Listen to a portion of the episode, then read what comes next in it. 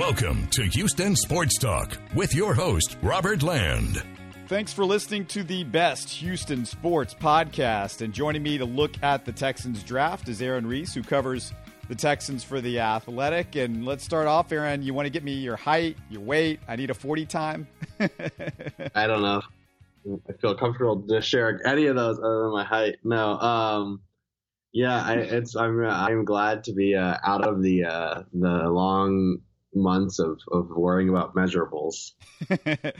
well, let's start off with just a quick recap of the draft. And they drafted the Texans did two tackles, two cornerbacks, a tight end, a defensive tackle, and a fullback. They hit on the emergency needs with corner and tackle for sure. They didn't address the depth at safety or running back.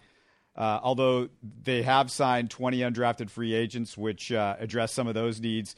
What was unusual, what I thought, Aaron, three other draft picks were college walk ons, and only three of the seven picks played in major conferences. From a big picture perspective, what did you think of their draft? Yeah, that is funny. I, I you know, I think the main thing people want to think about is the kind of not addressing all those positions you mentioned, right? Some of those offensive skill positions we thought maybe they'd add to safety, but but that is something I think that is really interesting when you just think about, you know, we're still learning about Brian Gaine, right? And I think uh, we learned a couple things from this draft. One is that, like you said, he's not scared to uh, take guys who you know don't maybe have the the natural pedigree or don't come from the obvious background. Uh, Tytus Howard, of course, is the greatest example of this, but um, Max Scharping, the the next offensive lineman he took out of Northern Illinois, Fitzville too, and then I mean he took a fullback in the seventh round who was a walk on at A and M like the I didn't realize 12th man at A&M ever actually played, but I guess this guy actually played. Yeah, so I mean that is that is something worth noting. I think just moving forward as Brian as Brian continues in this job is that he's not necessarily a guy who's drawn by the the appeal of the uh, the big name school or feels like those guys necessarily are producing pros at such a higher rate or that they're going to be ready made. Um, he feels confident Tytus Howard can can cut it immediately, uh, even though he's making a big jump from Alabama State. Beyond that, I think the other big takeaway is that um, Texans seem like in position where if they really wanted to get Andre Dillard, who everyone seemed to think that would make perfect sense for them, they could have gotten him and, and maybe not given up a ton. But you know, they opted not to trade. Eagles trade in front of them. They get Andre Dillard. Texans get Tytus Howard, and now it's two drafts without Brian Gaine making a single trade. Fans aren't happy because some of these guys, some of you know, many of these guys looks like we're kind of a roll of the dice, long term projects. The thought is hey, the time to win is now. You got Deshaun under a cheap deal. J.J. Watt, you know, he's we're closing in on uh, the prime of his career. Obviously, with the back and the knees, not the same as he was a few years ago. But how much more time do you got him? Uh, how did you look at this? Like the, the idea of long term versus you know projects, quote unquote, versus guys that are ready to play right now. I mean, I think it's worth pointing out kind of again with the no trades, right? Like, I think to me that kind of indicates something too. I mean, do the Texans feel that way? You know, I mean, because that's ultimately what matters, right? I mean, I think you're clearly seeing kind of with the moves they made, both in the first round, not getting Andre Dillard, who a lot of people viewed as kind of like a plug and play guy, and then not moving up to get some of these other corners when they started to be a run on them in the second round, right? You know, uh, they feel comfortable getting guys that maybe are, are can help in some capacity, but not be, you know, just clear starters from day one. Tytus Howard, he might, you know, be a rotational tackle his first year. And Lonnie Johnson, the corner they took out of Kentucky, I mean, he's he's a pretty good press man guy, has some of the size they don't have right now, but he's not necessarily a guy you can rely on to um to play, you know, every snap next season. I totally get the notion of you got to capitalize on a um a very uh, small window when Deshaun is on a rookie deal, and obviously that's kind of a, a thing every the NFL now of, of, utilizing this period with your quarterback. But the truth is also, I mean, it, it's worth pointing out just so it doesn't seem like everyone's can just bag on the Texans. I mean, the this draft class is not necessarily one where there were such obvious players um, who were going to be the difference or get you to a Super Bowl if you just moved up to get them. You know, I mean, uh, Andre Dillard is a very highly regarded player, but I mean, he played from a played in a system at Washington State where he basically never run blocked. And in general, I mean, you didn't see a single tackle go in the top ten. You know, Jonah Williams is the first one of the Bengals, and uh, and then corner, you only saw one corner in the in the first round. So I mean, I think that that doesn't say there's not good corners, good offense tackles in this draft, but the, basically there's not, the the first tier of these things is not necessarily so elite that it was uh, a whole bunch of people that were worth moving up for, a whole bunch of people that you could make a bunch of win now moves for. Yeah, the, the worst, one of the worst takes I see with a lot of people is, uh, you know, oh, the tackle is a project. And Aaron, you, you and I have watched a lot of football over the years. How many times do you see an offensive tackle, offensive tackle, that position come in the NFL and is just ready to go? He's he's gonna imme- immediately dominate. right, They're all projects because none of them have been like six five and three hundred pounds for more than two years they're all figuring out how to even use their body, you know. And like you said, I mean, they're all and they're all adjusting to a, a huge jump in uh, the speed of the game.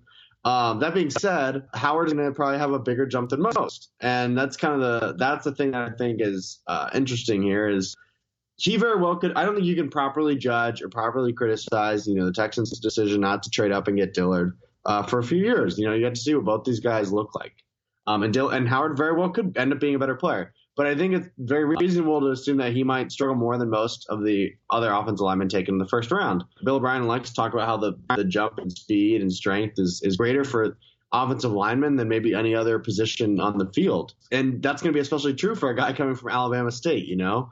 Um, and so, but the problem is the Texans, the Texans need him next season. Uh, I mean, he's going to be in competition for left tackle with Matt Kalil and Julian Davenport. I mean, if he doesn't sniff out any playing time among those two guys, then I think you have a problem, right? But but but even if he's not starting, you imagine he probably is going to get some reps either at left tackle or right tackle, where Seantrel Henderson is slotted to be the starter, but um, I don't think you can trust he's going to be healthy for more than a game. Uh, just kind of the, with the recent injury history for him, so he's going to get a chance to play, and he's going to have to make that jump, and and kind of how quickly he makes that jump, I think will go a long way towards determining how significant of a jump the offensive line as a whole takes next season. Yeah, and, and, as far as you know, being able to learn quickly, one thing that the Texans, I'm sure, would immediately point out is, look, this guy, he was a quarterback. He's a pretty bright guy. They, they, they like how you know intelligent he is. He was able to adapt as a as a tight end his uh, freshman year in college. Then he get, learns how to play tackle. He learns how to play multiple positions. He's played, you know, both left and right tackle. So this is a guy that has been able to learn throughout his entire life uh, very quickly. And, and then one thing that you can do with him, which I was thinking about, Aaron, is you know, when you look at the fact that he did play tight end as a freshman at Alabama State, you can put him in as like a third tackle in goal situations where the Texans blocking has struggled, and then yeah. you make him a tackle eligible. Yeah, that's true. Definitely true. Although now the, the Texans have a uh, quite a quite a, a, bevy of tight ends available to them after they used a third round pick on one. But uh, but no, I, I do I do agree with your point. I mean, he uh, I think there are some options there for him, and it'll be interesting to see kind of you know how just how this guy was one of the quicker um, offensive linemen at the combine. Uh, you know, I mean, he, he maintained some of that speed he had from when he was he was skinnier guy. Um, and it'll be interesting to see if they can utilize that that athleticism in some unique ways. I mean, obviously, he's traditionally just going to be a left tackle, but you know, well, if they maybe he'll throw a pass at some point, that'll be fun. You mentioned uh, the second rounder, cornerback Lonnie Johnson out of Kentucky, and according to Pro Football Focus, I saw he allowed 18 receptions, just 18 receptions on 343 coverage snaps last season. So that's pretty good. The SEC, it's it's a good conference. And the other thing about Lonnie Johnson is, and I'm sure you noticed this this guy's a great story. And that's another thing when you look at all of the guys that the Texans drafted, Aaron, this year, it's like every one of these guys, there's this really interesting backstory. And also, I think to that, when I when I think of what maybe Brian Gaine looks for is these guys that have used to be they're used to being underrated their entire life, so that they've got something maybe a little bit of an edge that a lot of guys that coming in might not have. Yeah, no, that's that's a good point. I mean, you you look at uh, Lonnie Johnson, as you mentioned, uh, Max Scharping, the uh, offensive lineman that took him in the second round from Northern Illinois, uh, was you know considering going to Ivy leagues. Maybe not a, a, story of adversity so much as just kind of like a, a little unique to uh, to be that sort of brainy guy and, and end up in the NFL. And he uh, also has his master's degree already, uh, so that's that's pretty impressive.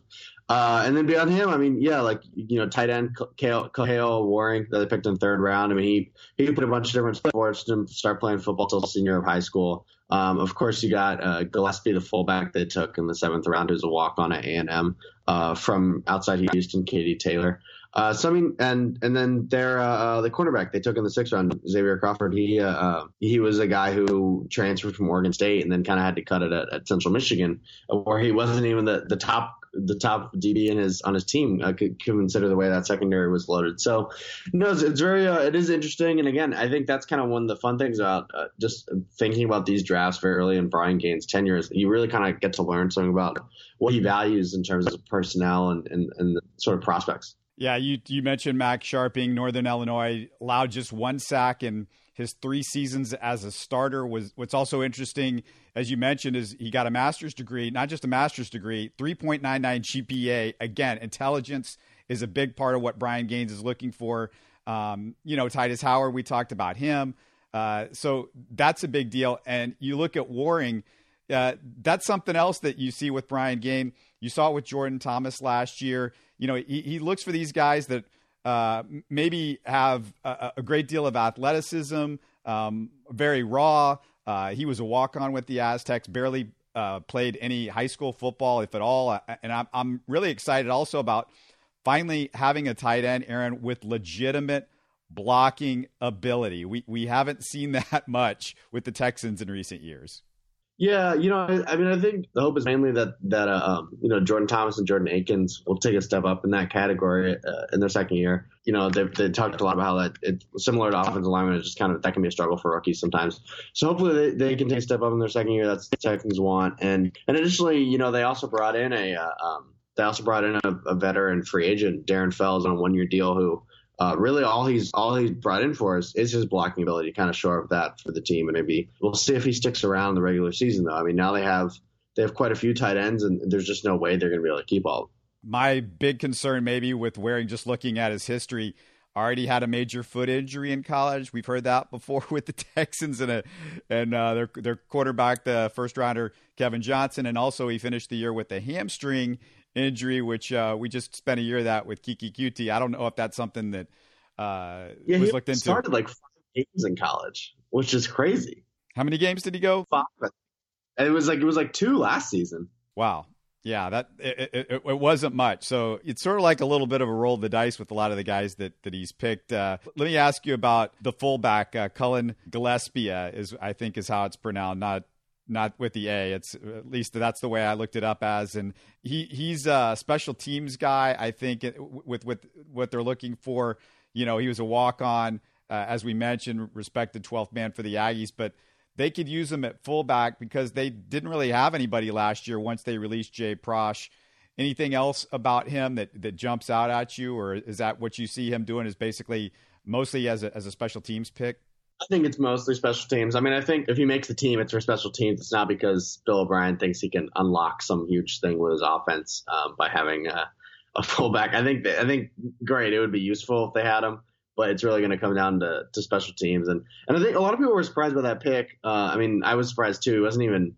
It's funny, you know. We have uh, at the Athletic, we have Dane Brugler, one of the I think most respected draft analysts out there for this stuff, and and so we all have access to his uh, his like sort of draft guide, all his scouting reports or one. And Gillespie was not even he was like the uh, the ninth ranked fullback on Dane's list, so he didn't even have like a blurb in the packet, just his name. And uh, but uh, but Dane told me that the something that really helped him get drafted was he had a pretty strong uh, he had a strong pro day. He you know he he ran a 4.540, 6.95 second, three cone, and he stands about um, six, a little over six foot one. So I mean, he's uh, he's pretty good size for a fullback who was a who was a walk on. We got Longhorns and Aggies in this draft, which is kind of interesting. You got uh, the Texas Longhorn defensive tackle Charles Omenihu, and that's interesting because defensive tackle. I mean, it's something maybe we weren't expecting the Texans to target in this draft. Did you get a sense from Brian Gaine as to why he liked Omenihu? Yeah, I mean, I think they think he's someone who can play inside and outside, and you know, I think adding a defensive lineman to your rotation makes sense. One, you know, who knows what's going to happen to Jadeveon Clowney in the long term. Uh, I think short term he'll, he'll be back one way or another, but uh, you know, eventually that's something to consider. And and uh, who has some pass rushing prowess, and, and they really do need, even though they have a really good front seven, their pass rush basically exclusively came from from Clowney and uh, Clowney and Watt, you know. And so I think they, they, were, they would hope to find it other places and hopefully find someone who can bring some of it from the interior. Omenihu probably is not a guy who can play inside all the time right now, at least not at his current weight. He's about 280, but he has just the the physical ability to add on some more weight. It seems like, and maybe be a versatile guy who can play all over. I mean, he's one of the biggest uh, defensive linemen in this draft. He's uh, six foot six, and he has like crazy long arms. I think uh, I want to say like 36 inch arms which is ranks in the yeah 90th percentile for defensive lineman in this draft. Yeah, good story behind him too, which I'm sure you'll be writing about at some point. But also you've got uh, Lonnie Johnson, the, the Kentucky cornerback, and he seemed to be the consensus for fans and draft gurus and all that. He, he was the guy that everybody was like, yeah, the Texans got this this one right. You know, I, I think he was somebody that uh, everybody agreed on. Like that, that's a good cornerback. That that's a guy that can come in and help the Texans almost immediately. Yeah, I th- you know, I mean, who knows if he'll be he'll be a, a top. Who knows if he'll be the top corner for them? I mean, I think th- that might be a little hopeful, but I think he can provide something for them right away. I think he can be kind of like an outside press man guy, and and that's really not something they had, and they didn't have they didn't really have someone with a bunch of length. They kind of added some speed and, and Bradley Roby during the um you know during free agency, but they didn't have a, a bigger guy. I mean, Roby's still like five foot eleven the undrafted free agents and, and the thing that I was looking for immediately was running backs because you know they got D'Onta Foreman, uh, obviously they've got Miller, but th- they lost Alfred Blue, and there's not that third running back that looks like you're ready to, to plug in there, and they really didn't use much of anybody else except for Alfred Blue and and Miller, and then a little bit of D'Onta Foreman last year. But Michigan's Karan Higdon, 5'9", 206 pounds.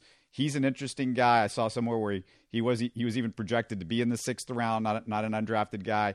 And then Missouri's Damarea Crockett, who's 5'10", 225. But Aaron, you and I both Mizzou guys. We've seen a lot of that. I, am not necessarily too excited about him doing anything, but Higdon might be somebody that they can look to. Yeah, you know, I, I think uh, um, for for people that don't know, uh, you know, Crockett was was good his freshman year at Mizzou, and then that was kind of it uh, for a variety of reasons. You know, dealt with different injuries and um, had one of the best backs in the SEC, Larry Rountree, come in after him and, and kind of just overtake him, uh, which is part of why he left early. You know, he said he had no problem splitting. He said he had no problem splitting carries, but I think he kind of just knew opportunity was what it was.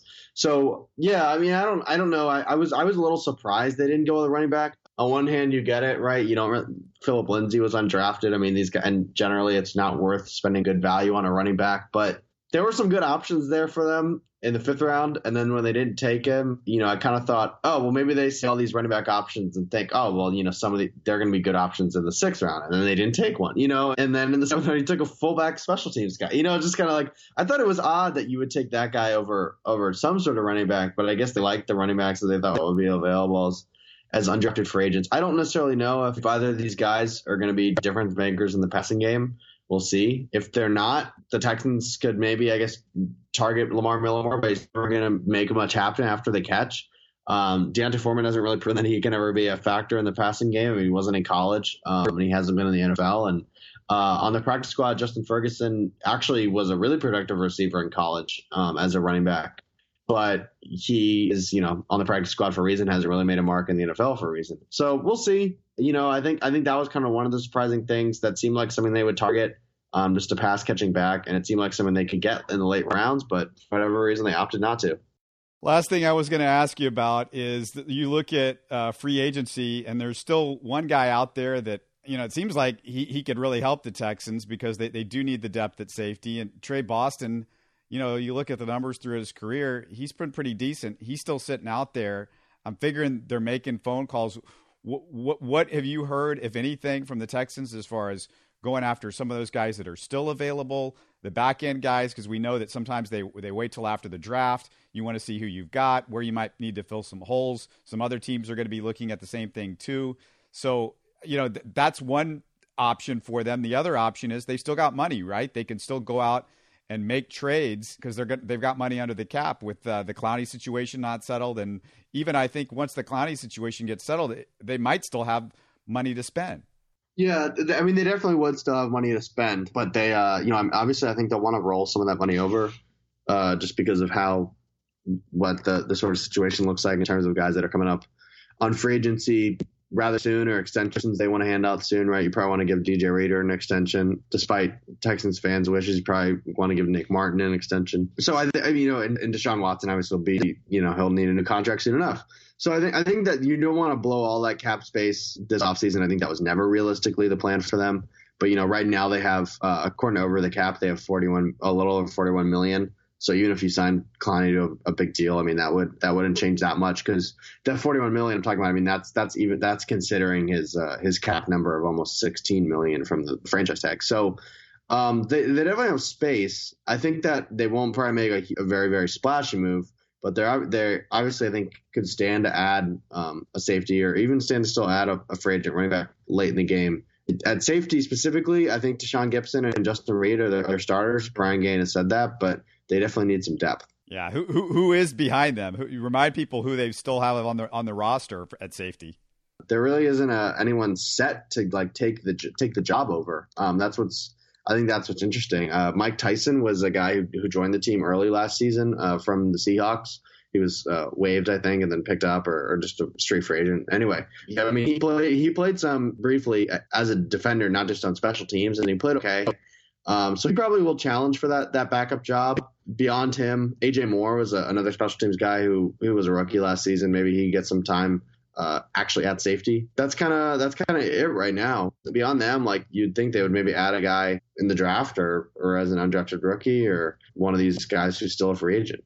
Final thing uh, for for you and the athletic, tell people what you what you're working on with this and what people need to go check out right now about the draft we have some good stuff I think on uh on Tytus Howard on uh on the the day two guys, kind of a, breaking down what how after they added those offensive linemen, what the offensive line situation looks like now, what Johnson adds to the secondary, what happens with the tight end situation now, uh, and then we got we got a bunch of features coming out on uh um on all these guys they picked they drafted. So now's a good time, and actually I think for Monday, there's still a deal to get a to get 40% off at theathletic.com backslash NFL draft 40. So if you're interested, you get 40% off your subscription if you follow that link. That'll be good through Monday. All right, sounds good. And I just want to remind people before we go, hey, uh, if these guys can play, they can play. It doesn't matter what you thought of them uh, when they were drafted, or you know whether they're a project or not a project. You want a guy that's going to be, be able to play in the NFL for a long time. So hopefully that's the case. But uh, hey, it's always fun to catch up with you, Aaron. Thanks so much for doing this. Yeah, thank you. You're listening to Houston Sports Talk. Don't forget to follow Houston Sports Talk on Facebook and Twitter. Subscribe to us on iTunes, Spotify, the Google Podcast app, or the Stitcher app. You can support us by giving us a five star review on iTunes or by telling your friends about us Spread the word, everybody. Thanks for listening.